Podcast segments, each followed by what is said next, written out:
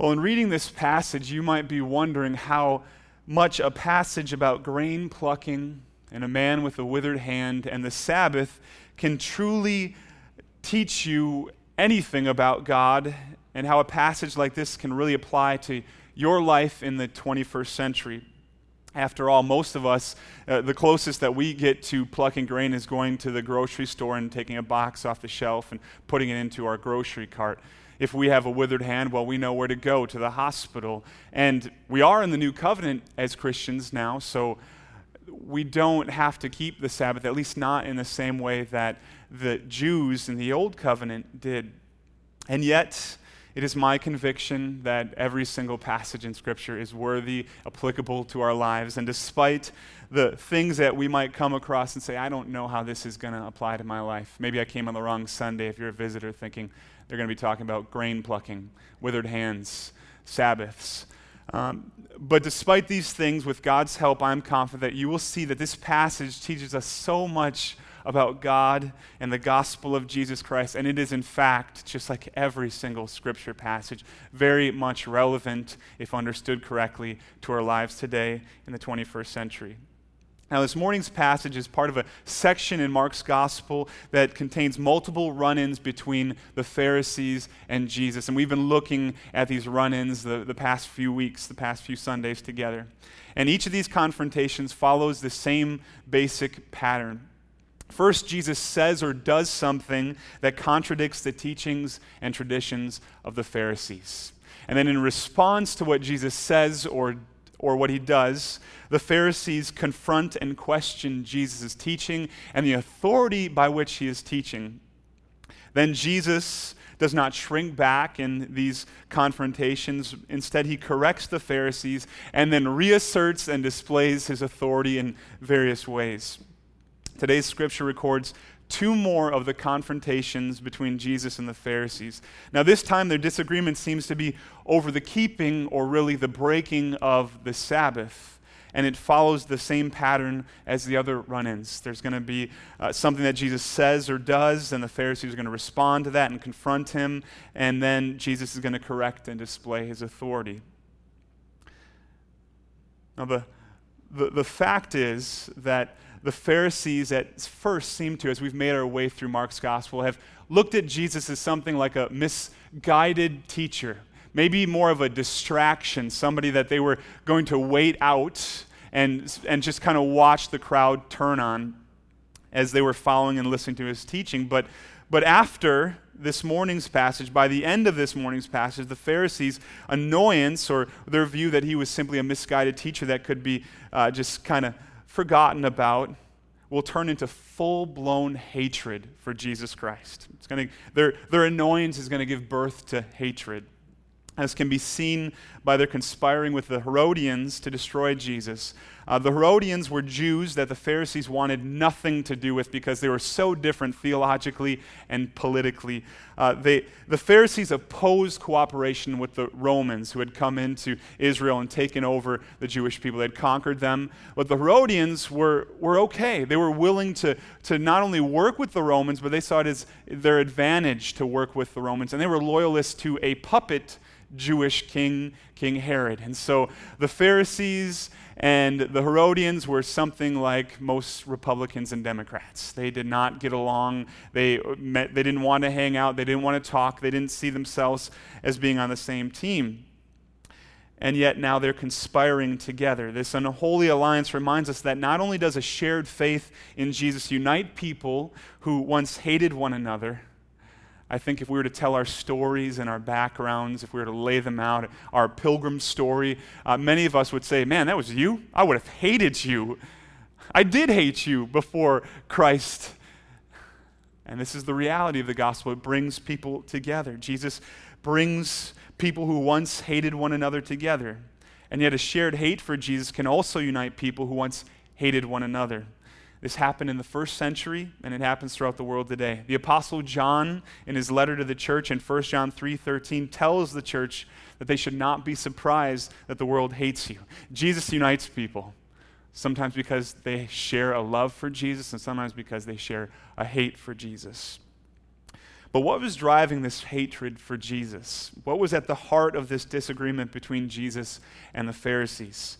Jesus didn't kill or hurt anybody, so by at least Western standards, he should have just been left alone. Just he could teach and do his own thing, and and that would be fine. You have your truth, you know, I have mine type of view. Well, that's not how things worked out in ancient Israel. And really, when two truths collide, something's got to give. Jesus didn't just not kill or hurt anybody, he did the very opposite. He healed people. He would later on raise a man from the dead. Now, could it just have all been a misunderstanding between the Pharisees and Jesus? If both sides would have simply you know, taken some deep breaths, uh, quoted some, some positive thinking teacher to one another, maybe brought in a UN mediator, uh, put together a solid PowerPoint presentation uh, that contained each of their arguments on the Sabbath and, and why they came to the conclusions that they did. Maybe even slept on it. It's always good to sleep on uh, uh you know, an email before you send it out if you think it might be kind of controversial, if, if it uh, might have something in there that you might want to correct the next day. So, could they have just slept on it? Wouldn't that and these things allow them to, to come to some type of agreement? Was this really just an unnecessary theological debate over secondary issues. Could Jesus and the Pharisees just have agreed to disagree? I kind of don't really understand that. Let's agree to disagree. Uh, what does that really mean? Could they have done it, even though I don't really understand what it means? After all, Jesus and the Pharisees agreed on many of the essentials, it seems. Both of them believed that there was one God, that sin is what separates people from a holy God, and that sin is humanity's greatest problem. Both the Pharisees and Jesus believed that the Old Testament scriptures were the perfect, inerrant, infallible words of God. Jesus and the Pharisees even agreed on the bodily resurrection, eternal life for the righteous, and the eternal death and judgment of the wicked. That's so much in common. But this was not just a misunderstanding or an unnecessary theological debate over a secondary issue that went too far, that got too heated. This disagreement over the Sabbath was at its root about something much bigger than just the Sabbath. Behind this and all the other disagreements between Jesus and the Pharisees were two fundamentally different views on how God forgives sin and how God brings sinners into a relationship with himself. These are the two fundamental worldviews, these two different answers that the Pharisees and, the, and Jesus had for, for how it is that God forgives sin and brings people into fellowship with Himself. These two competing views is really what is driving the disagreement here in this passage. The Pharisees taught that acceptance with God came by a person's ability to keep God's law. Jesus, on the other hand, taught that acceptance with God was by God's grace through faith, not by someone's obedience. Now, these two differing views are captured well in the conversion of Levi, which we looked at a few weeks ago. I love the story.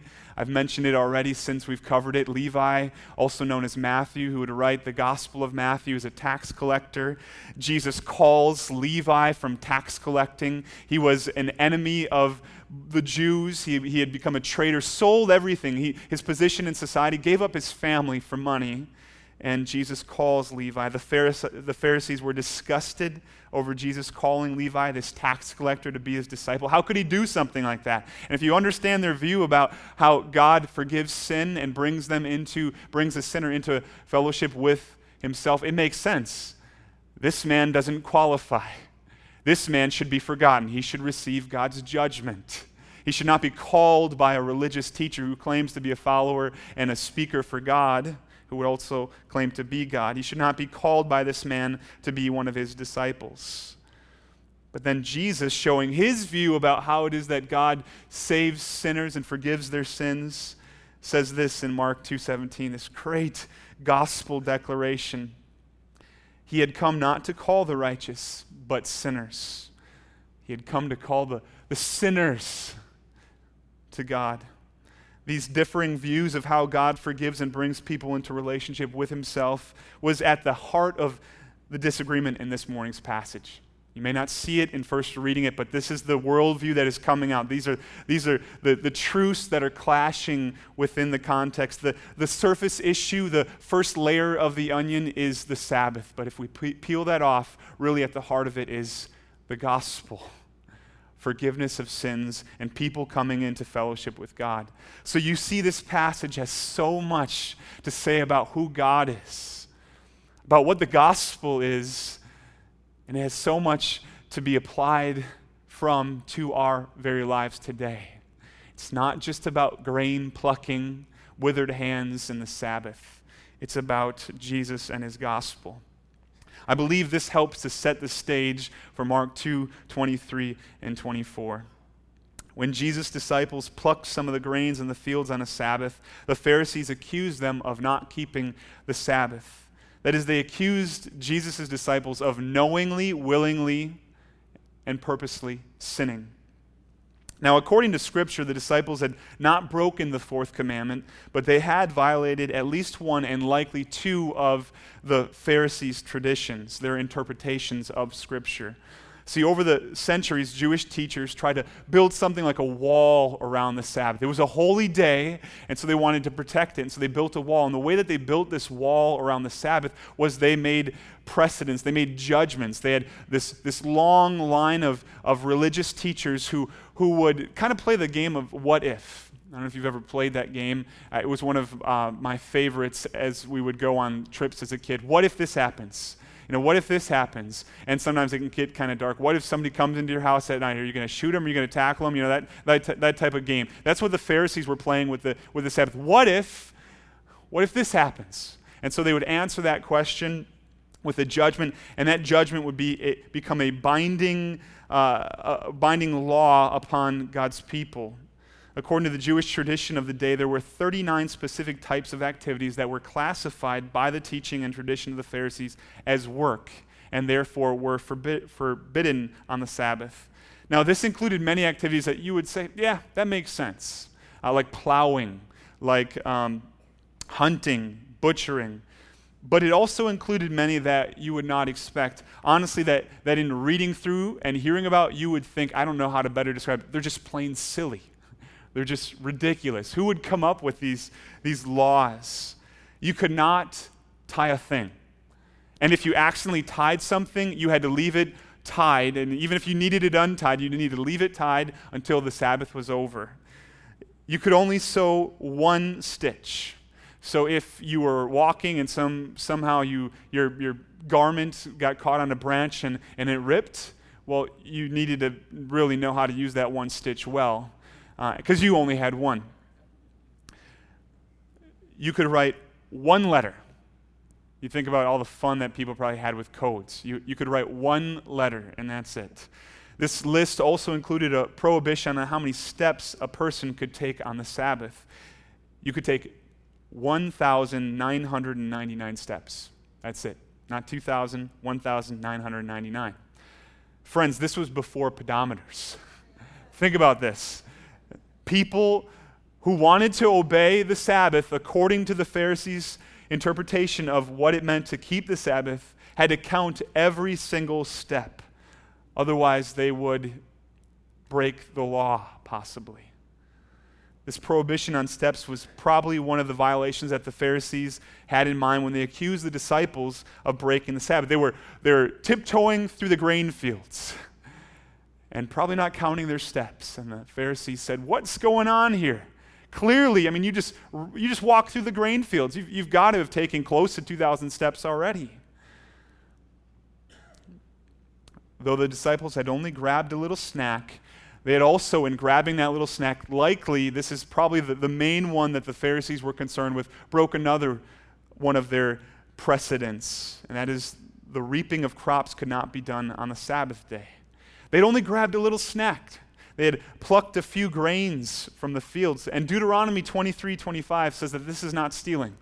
Uh, it, it, seems that, that Israel had this, this wonderful little uh, built in law that if you're, you're going somewhere and you're strolling through a field and you found some food to nibble on, you could do that. You couldn't take a sickle to it, so you couldn't come in with your tractor. That would be the modern parallel, or a wheelbarrow and just take a bunch. But if you were hungry, you were permitted to go through a field and just grab a little snack. And so Deuteronomy 23 25 said that they could do that legally. But the Pharisees believed that their snacking qualified as work on the Sabbath. They had charged them with breaking not truly the fourth commandment, but their understanding based on their tradition, based on the pre- precedents that were made, based on the what if game. They had declared the disciples of Jesus to have broken the fourth commandment. Well, Jesus responded to the Pharisees' accusations by first directing them to God's word. It's as if he says to them, Have you ever read your Bible? That's, that's what, what Jesus is, in essence, telling these Pharisees. Don't you remember what King David did?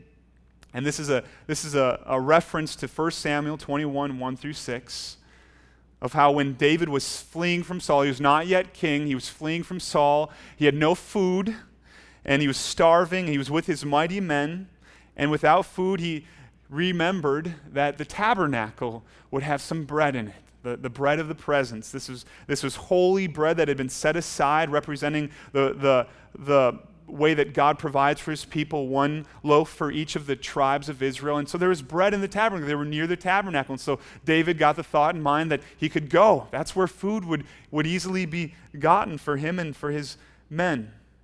And Jesus pointed the Pharisees to this story because he knew that the Pharisees' greatest hero was David. He was their ideal king. And in using this story of David and the holy bread, Jesus was putting himself in the same category as King David.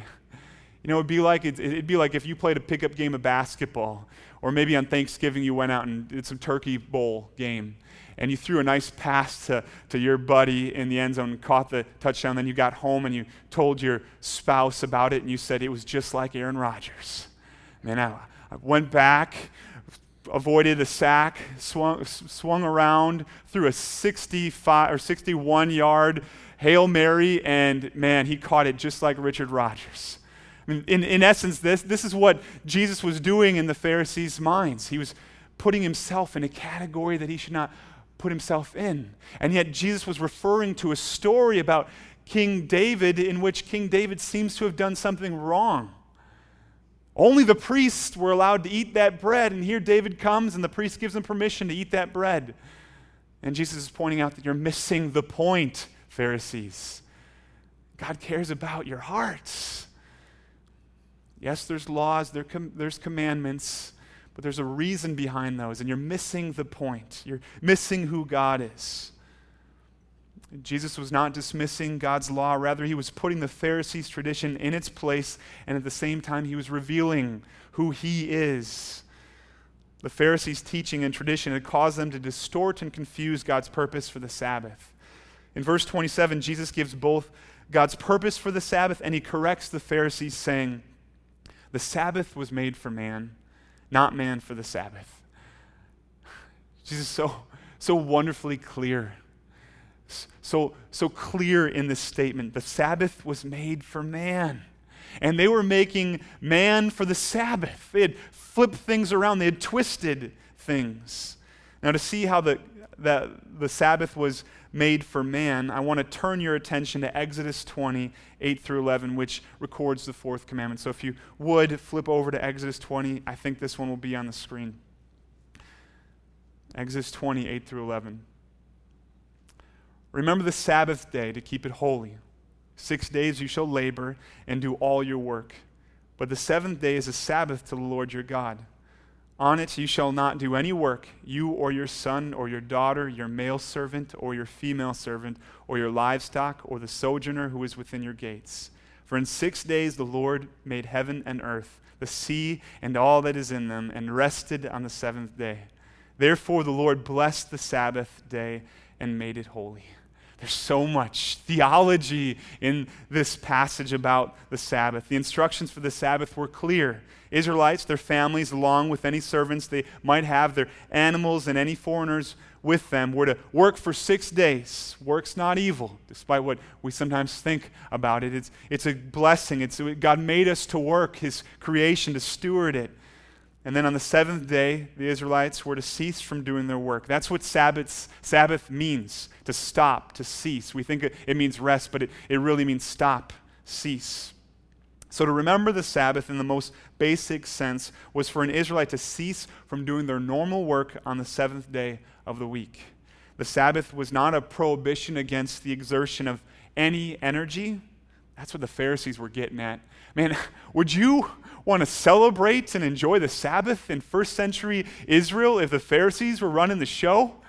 I would be tempted to just sit in my bed and not get up if I was faithful to God and trying to obey Him and under the teaching of the Pharisees, it's safer just to stay in your house. Don't light a candle. Don't do anything. If you really want to keep the Sabbath, that's the only way. That's, that's where things were headed with the Pharisees. But on the Sabbath, babies still had to be cared for and fed. People still needed to eat. Animals needed to be watered and fed and milked. The ceasing on the Sabbath that the faithful Jew was really to do, according to God's word, to keep it holy was from doing whatever work was not necessary for life to be sustained and maintained. They were to rest from their normal work. So, how was a Sabbath made for man? How, how, what, what's behind this statement, this, this first part of, of Jesus' response to the Pharisees? I think it's wonderful. Even in the Old Covenant, we can see these wonderful truths that I believe clearly point to the gospel and God's grace. See, every Sabbath was a weekly reminder that God is the mighty God who created everyone and everything. It's not that God was exhausted on the seventh day from creating and he needed to rest. He's not like us, he doesn't need to sleep. It's that on the sixth day, God had finished creating and so on the seventh day, he stopped. It was done. Everything that needed to be created was done. And so he Sabbathed. He rested. He ceased from creating. In the Sabbath, the rhythm of the Israelites' work week mirrored the pattern of creation and reminded God's people that God is the creator. Built in theology into their very structure of their week.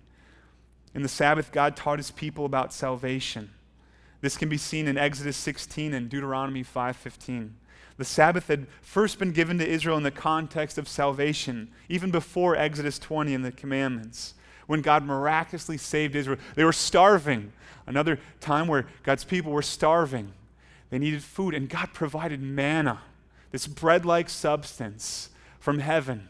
And in that providing of the manna, God told Moses that the Israelites were to collect this manna from heaven, this gift from God that would sustain their bodies for six days. And on that sixth day, they were to collect a, a second portion because he would not give them manna on the seventh day because they were to cease from collecting. The Sabbath reminded God's people every week that God saved his people from death, that the Lord alone was their Savior. The significance of the Sabbath is made clear in Deuteronomy when after Moses reaffirms the covenant he says this in Deuteronomy 15:5. You shall remember that you were a slave in the land of Egypt, and the Lord your God brought you out from there with a mighty hand and an outstretched arm. Therefore the Lord your God commanded you to keep the Sabbath day. In this way, the Sabbath was a built in reminder every single week of their lives that salvation is by grace through faith, not by works. We see the Reformation coming through in the Sabbath. It's beautiful.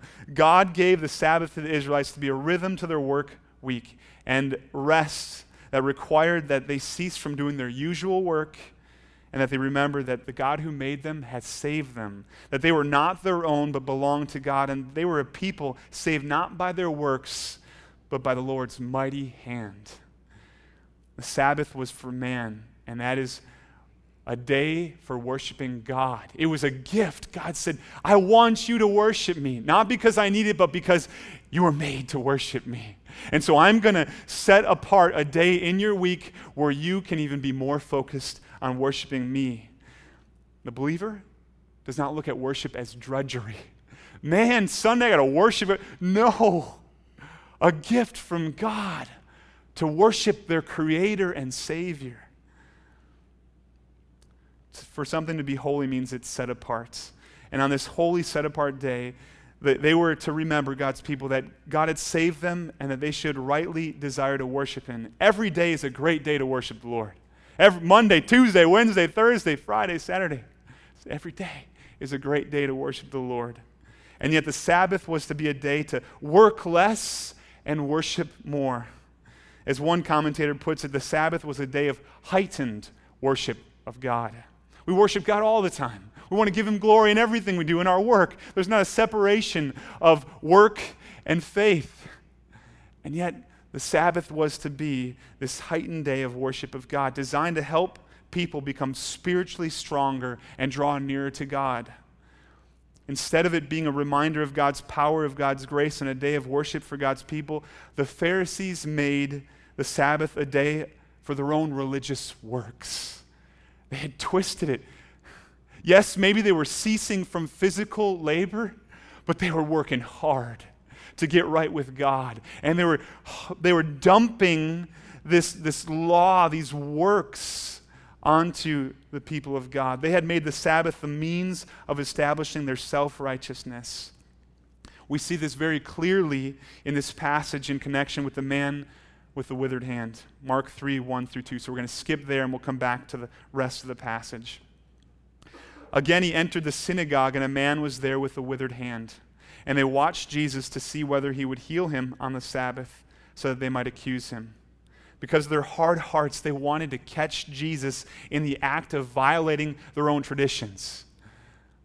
Man, these people would have been the worst people to hang out with. People just constantly, they were like the older sibling that was just on the prowl, ready to tattletale, just looking for, for any mistake by their younger siblings so that they could tell on them. That's the, the heart of the Pharisees. They show no concern for the man and his need and would rather the man wait a day to be healed than have Jesus heal the man that day. They have missed God's heart in giving the command to remember the Sabbath. They made man for the Sabbath instead of the Sabbath for man. As another demonstration of his authority and a display of his compassion, Jesus called the man to him. What a powerful scene. Put yourself in the, the, the man with the withered hands position. He's at the synagogue, there to worship God, sees this drama unfolding, probably could sense the, the confrontation, the tension in the room. And now Jesus, one of the, the people at, in the middle of this disagreement, calls him to him. What a powerful scene unfolding. And Jesus asked the Pharisees, Is it lawful on the Sabbath to do good or to do harm, to save life or to kill? Jesus was not asking for their permission according to their tradition. He was making the point that it's always a good day to do good, every single day. There are no limits on doing good, and good glorifies God. But the Pharisees were silent. Their faith in the false gospel of legalism kept them from seeing the grace of God in Jesus. They were blind. Here, God was going to change a man's life forever. He would worship after this day with two hands instead of just one. His life would forever be changed, but they missed it. And so Jesus looked at them with anger, grieved at their hardness of heart. Even there, we see the com- compassion of Christ for those who hate him. He was grieved over the hardness of their heart. And he said to the man, Stretch out your hand. he called him to do the very thing that he could not do. And so, in order to do what Jesus had commanded him to do, he had to have faith. If he did not believe that when he stretched out his hand, which he had probably tried to do thousands and thousands of times before, well, he would not have stretched out his hand, but he believed. He had faith in Jesus, and he stretched out his hand, and he was healed. His hand was restored. This is the result of believing that you must earn your place with God rather than enjoy and worship God when He works in someone's life. When God works His grace, when He unveils Christ to somebody, rather than rejoicing you know what you'll do? You'll compare yourself, your story, your blessings, and you'll be upset and you'll be angry, and you'll probably even in your mind judge that person. They're not worthy of salvation. And that's what the Pharisees were doing. This is the, the two differing views about how it is that God forgives sinners and brings them into fellowship with Himself played out. When God's grace comes and changes somebody's life, those with hard hearts who do not believe the gospel will be so angry about it. And this brings us to the final part of Jesus' response to the Pharisees, and it's full and it's weighty. Jesus says, Therefore, the Son of Man is also Lord of the Sabbath. This was a claim again of his authority. If they had somehow missed this connection that Jesus was making to his divine authority when he compared himself to David, I don't think they missed it. But if they did, they couldn't have missed it any longer. The Sabbath was patterned after God's work in creation. And in God's work of salvation, it was about God's sovereign hand over everything, over how he makes things and how he saves and who he saves. And now Jesus was saying, I am Lord over the Sabbath. The connection is clear. He is saying that I am Lord. To be Lord over the Sabbath is to be Lord. And so now he's claiming this lordship in front of the Pharisees. He's claiming to be the God who made them and the Savior. This is also a statement about Jesus' mission. He is Lord of the Sabbath because he had come to completely fulfill the purpose of the Sabbath. He came so that all who come to God by grace through faith can have true and forever rest. A rest that you can only have if you have Christ. You can be the laziest sluggard ever and not have the same type of rest that the busiest Christian has. I'm not lying. Not at all. The author of Hebrews writes Hebrews in Hebrews 4 9 and 10. So then, there remains a Sabbath rest for the people of God. For whoever has entered God's rest has also rested from his works as God did from his. The legalist, whether they are a Pharisee or some modern version, some works righteousness, Jesus plus their own righteousness person, who is wrapped up in some other, uh, some other view of how it is that God saves sinners other than by his grace in Christ, will not have this rest. They will spend their whole lives pursuing a rest that they cannot have by their own obe- obedience we find where this rest truly comes from in Matthew 11, 28 through 30. Another sweet, wonderful truth for our hearts this morning. Come to me, all who labor and are heavy laden, and I will give you rest. Take my yoke upon you and learn from me, for I am gentle and lowly in heart, and you will find rest for your souls. For my yoke is easy and my burden is light. The words of Christ. Come to me. Where is rest found? Jesus says, It is found in me. Jesus invites all who labor and are heavy laden. Even, this is crazy. This is, this is the, the audacity of the gospel. Even Pharisees he invites them, even those of you who are trusting right now in your own works, who are in your mind saying, Yeah, but, yeah, but, it can't be that good. It cannot be that easy. Salvation by grace through faith in Jesus. He invites all who labor and are heavy laden to come to him because he is where rest is found for the heavy hearted soul. In the new covenant, the Sabbath rest is not about a day, it's about a person. It's about Jesus Christ, who is the Lord of the Sabbath. Jesus Christ is the one that the Sabbath ultimately pointed to. Paul tells us this in Colossians 2:17, where he says that the Sabbath was a shadow of the things to come, but the substance belongs to Christ. I love that image, a shadow. Do you want to hug a shadow? You haven't seen someone that you love for a long time? Do you go to the shadow? No. You go to the substance and you want to wrap your arms around them. And so to turn to the Sabbath, to think that rest could ultimately truly be found in the Sabbath, is to hug a shadow. But if you have rest, true rest that only God can give by His grace, well, you have hugged, you have embraced Christ. And He is the one who gives you the rest that your soul longs for. Though the Pharisees missed it, we must not. You must not miss Jesus today. I say that to the believer and the non believer. Don't miss the joy and the rest that you have in Christ. We're coming into busyness, aren't we? A season in which we reflect on the incarnation And at the same time, the inclination of our flesh is often busy, run, go, craziness. And now, by God's grace, He has put into your lap this reminder of where your rest is truly found, even in your busyness. Not in a day, not even in a vacation, not even in retirement, but in Jesus.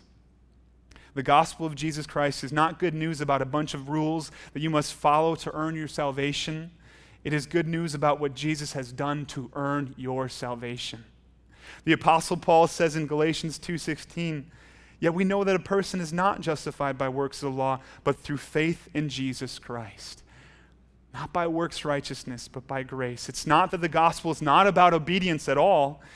It's that it's not about your obedience.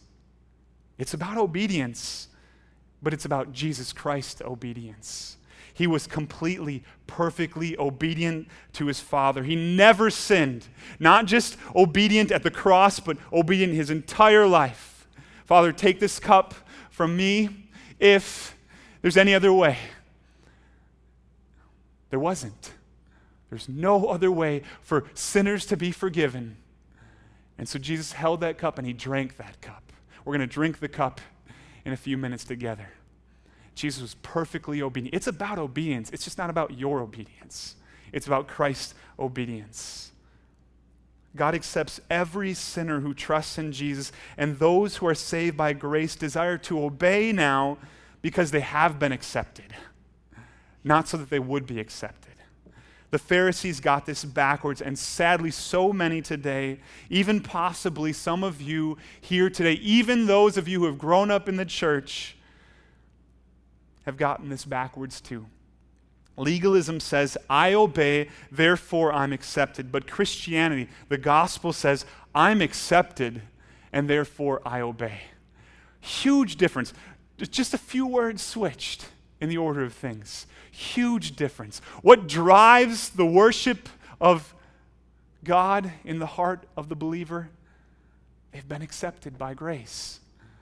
They're not lifting their hands, they're not singing, they're not serving Christ because they want to get something from God. Jesus has earned everything for God's people. He has been obedient for us. If grace is not the fuel for your obedience, then the only way that you can try to be obedient is through legalism, through putting rules on top of rules on top of rules, building your own walls to protect your holiness. And you know what it's going to do? It's going to crush you. By God's grace, sometimes it crushes people, and then they see the glory of the gospel. But sometimes people hold on to that. They're so prideful. They've been living their lives in some religious tradition that has heaped on law and law and law, and they will not let go. They will not let go. It is their foundation. But as we looked at it last week, that foundation must be, be destroyed, and a new and a better foundation, the foundation of Jesus Christ, must be put in its place. The Pharisees saw no need for Jesus. They wanted to get to God by themselves, but they couldn't, and we can't either. Only Jesus can bring sinners to God and cause hard hearts to become hearts that joyously to desire to obey God. Jesus has put an end to works righteousness because he accomplished the work for your righteousness. Oh, believer, what a sweet gospel truth that never gets old. You cannot be righteous enough on your own. But Jesus, the righteous one, is your righteousness. And everything that you long for is rooted in and comes to you only by God's grace, not by your works. You weren't pretty enough, you weren't handsome enough, you weren't cute enough, you weren't good enough at sports. None of it. And yet, for His glory, because of His grace, to display His awesome, awesome character, God has saved you by grace, not by your works.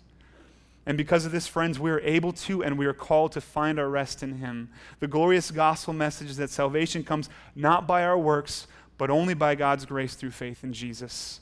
Jesus is the Lord of the Sabbath, and He calls us not to rest in our works, but in His finished work. This is the gospel that saves. This is the gospel that you, believer, must cling to. Though your heart will wander, this is the only gospel, and it is the gospel that has saved you. Let's pray. Oh God in heaven, if we were to make up our own gospel, we could not make up something sweeter and greater than this precious and true gospel.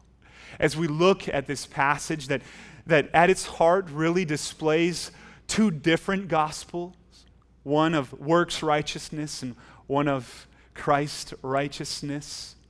We pray, Lord, that you would unveil the hopelessness of moralism the hopelessness of trying to earn a place before you. We pray, Father, that you would help the believer to rest in right now the great finished work of Christ, who is the righteousness.